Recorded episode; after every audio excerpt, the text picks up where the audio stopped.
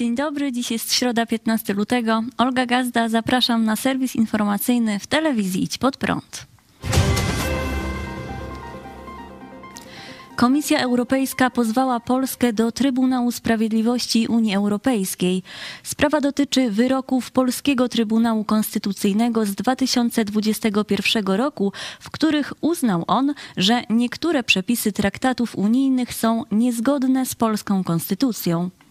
Zdaniem Komisji Europejskiej jest to zakwestionowanie pierwszeństwa prawa unijnego oraz mocy orzeczeń Trybunału Sprawiedliwości Unii Europejskiej. Komisja stwierdziła też, że polski Trybunał Konstytucyjny nie spełnia wymogów niezależnego, bezstronnego sądu, co wynika z nieprawidłowości przy powoływaniu sędziów Trybunału w 2015 roku oraz prezesa Trybunału w 2016 roku. Sprawę komentował minister do spraw Unii Europejskiej Szymon Szynkowski-Welsenk. Sprawa prowadzona od końcówki 2021 roku, w której e, byliśmy w dialogu z Komisją Europejską, wymienialiśmy argumenty, e, no i nie zgadzaliśmy się w tej sprawie z argumentacją Komisji Europejskiej, jasno wskazując, że orzecznictwo konstytucyjne jest e, wyłączną domeną państw członkowskich e, Unii Europejskiej. Podobne stanowiska w przeszłości zajmowały Trybunały Konstytucyjne innych państw, m.in. Niemiec e, czy Hiszpanii. Komisja Europejska w tej sprawie konsekwentnie podtrzymywała swoje stanowisko. Nastąpił krok spodziewany, czyli kolejny etap procedury skierowania skargi do Trybunału Sprawiedliwości Unii Europejskiej, co da też możliwość przedstawienia stronie polskiej swoich argumentów już przed Trybunałem Sprawiedliwości Unii Europejskiej, oczywiście w toku postępowania. Będziemy te argumenty przedstawiać. To postępowanie, ono zwykle ma swoje ramy czasowe, które są ramami, które mieszczą się gdzieś między półtora roku do dwóch lat, e, kiedy przeciętnie zapada ostateczny wyrok. Czy wolnościowcy zastąpią Konfederację? Poniedziałek posłowie Jakub Kulesza i Dobromir Sośnierz ogłosili, że odchodzą z Konfederacji i wraz z Arturem Dziamborem zakładają własne koło poselskie Wolnościowcy. Przyczyną odejścia ma być wyrzucenie Dziambora z Konfederacji. O przyczynach rozłamu i planach na przyszłość mówił dziś w Idź pod prąd na żywo poseł Jakub Kulesza. Powodem na ten y, rozłam z naszej strony jest to, że to Artur Dziambor został wyrzucony z Konfederacji. I przypomnijmy, i to dlaczego został wyrzucony. E, na niego wniosek e, złożył radny wybrany z list Prawa i Sprawiedliwości, powiatowy radny ze Świnika Bartłomiej e, Pejo. Argumentem było tak, że pochlebnie wypowiadał się o politykach totalnej opozycji, mówiąc, że tam też są wolnorynkowi posłowie. Drugim argumentem było to, uwaga, że wypowiedział wypowiedzi Artura Dziambora szkodzą Konfederacji. Oczywiście środowisko wolnościowe zostało całkowicie przeorane przez Sławomira Mencena poprzez sfałszowane prawybory, które, którymi było kuszone całe środowisko wolnościowe, że to jest ta możliwość wejścia do Konfederacji. Niektórzy dali się na to złapać, uznając, że no może aż takich fałszerstw nie będzie. Przyjechali się na tym sromotnie, okazało się, że skala fałszerstw nawet nas przerosła, gdzie my byliśmy od początku sceptycznie tego nastawieni jest wiele osób, liderów środowisk zawiedzionych właśnie na, na nowych rządach Sławomira Mencena zobaczyli na własnej skórze, jak wygląda taka forma władz, do której ta partia dąży, czyli forma władz bardzo autorytarna, powiedziałbym wręcz dyktatorska. I to po prostu e, duet Mencen-Winnicki Konfederację zawłaszczyli, zmienili, w zasadzie zlikwidowali. I właśnie teraz jest moment, żeby się otworzyć na te wszystkie środowiska wolnościowe, e, które są poza parlamentem i stworzyć e, platformę prawdziwie e, pluralistyczną i otwartą na poglądy prawdziwie wolnościowej. Czyli przed nami po prostu ciężka praca polityczna, w tym przygotowanie się do wyborów parlamentarnych. Główny Urząd Statystyczny podał wstępne szacunki inflacji za styczeń. Ceny towarów i usług konsumpcyjnych wzrosły o 17,2% w ujęciu rocznym, natomiast w stosunku do grudnia ceny w styczniu wzrosły o 2,4%. Najbardziej w ujęciu miesięcznym zwiększyły się ceny nośników energii ponad 10%.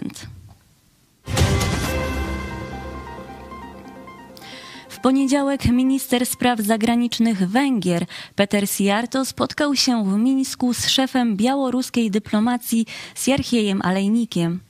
Tym samym Węgry wyłamały się z linii politycznej, której zgodnie trzymały się dotąd państwa Unii Europejskiej. Politycy europejscy tej rangi nie składali wizyt na Białorusi od kiedy w sierpniu 2020 roku reżim Aleksandra Łukaszenki sfałszował wybory i wzmożył opresję względem swoich przeciwników. Białoruś wspiera też Rosję w wojnie z Ukrainą. Podczas spotkania szefów węgierskiej i białoruskiej dyplomacji zostały podpisane umowy dotyczące programu współpracy obu ministerstw oraz handlu zagranicznego na bieżący rok. Peter Siarto tak tłumaczył się z wizyty w Mińsku. Węgry oczekują, że wszyscy członkowie społeczności międzynarodowej będą jak najszybciej działać na rzecz pokoju i unikać działań, które mogą przedłużyć czy zaostrzyć wojnę. Wielu zaatakuje mnie z powodu tej wizyty, ale nasze stanowisko jest jednoznaczne. Kanały łączności powinny być otwarte. Gdybyśmy nie działali w ten sposób, nie mógłbym przekazać dzisiaj apelu o pokój. Natomiast minister spraw zagranicznych Białorusi stwierdził, że oba kraje nie popierają dostarczania zachodniego uzbrojenia do stref konfliktu. Austriacki rząd umożliwia Rosjanom wjazd do Europy.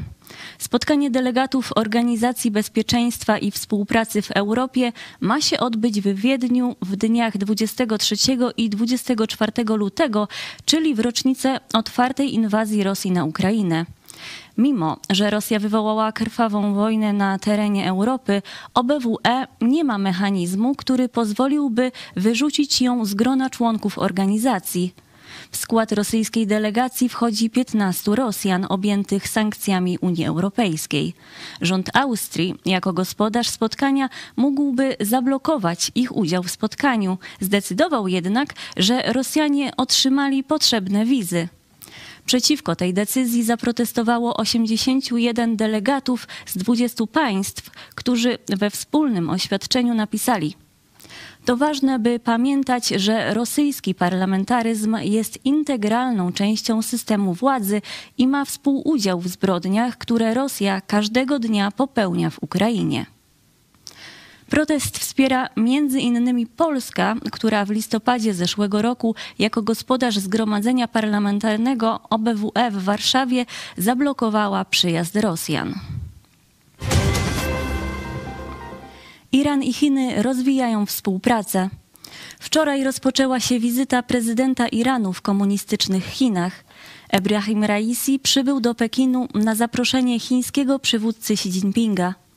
Oba reżimy, które w 2021 roku podpisały umowę o strategicznej współpracy na okres 25 lat, planują podczas spotkań podpisać szereg nowych dokumentów o współpracy. Jak stwierdził przed wizytą irańskiej delegacji rzecznik chińskiego MSZ Wang Wenbin, Chiny i Iran łączy tradycyjna przyjaźń, a konsolidacja i rozwój relacji chińsko-irańskich jest strategicznym wyborem obu stron. Oprócz relacji gospodarczych, Iran i Chiny łączy także to, że współpracują z Rosją i wspierają ją w związku z inwazją na Ukrainę. Zachód krytykuje, a MSZ broni udziału polskiego ambasadora w świętowaniu z irańskim reżimem. W Iranie w zeszłym tygodniu odbywały się uroczystości z okazji 44. rocznicy rewolucji islamskiej, w wyniku której od 1979 roku panuje tam islamistyczny reżim ajatollahów. Irańskie władze wspomagają Rosję w wojnie z Ukrainą oraz krwawo tłumią protesty własnych obywateli, które wybuchły we wrześniu przeciw brutalności islamskiego reżimu. Większość państw Unii Europejskiej w związku z tym zbojkotowało spotkanie prezydenta Iranu Ebrahima Raisi z ambasadorami innych krajów. Z bojkotu wyłamały się jednak Węgry i Polska. Ambasador Polski Maciej Fałkowski został zauważony na uroczystości islamskiego reżimu. Zachodni politycy i komentatorzy jasno krytykowali postawę szczególnie polskiej dyplomacji. Sprawę ostro skrytykował m.in. Hiller Neuer, dyrektor UN Watch. Polskie MSZ, jak mogliście, gdy reżim bije, oślepia, torturuje, gwałci i zabija niewinnych protestujących za wołanie kobieta, życie, wolność, ukłonić się przed rzeźnikiem z Teheranu. Ministerstwo Spraw Zagranicznych Polski broni jednak zachowania ambasadora Fałkowskiego. Jak napisano w oficjalnym komunikacie ministerstwa, podczas obchodów Święta Narodowego w Iranie reprezentowane były m.in. Polska, Ukraina, Węgry, Norwegia, Japonia, Korea Południowa, nuncjusz apostolski oraz wszystkie obecne w Teheranie agendy Organizacji Narodów Zjednoczonych. Wbrew pojawiającym się informacjom medialnym nie było decyzji o bojkocie obchodów Święta Narodowego na poziomie Unii Europejskiej. I to była ostatnia wiadomość przygotowana w dzisiejszym serwisie. Bardzo dziękuję za uwagę, a jeszcze o 18:00 kapłan na rozdrożu. Zapraszamy.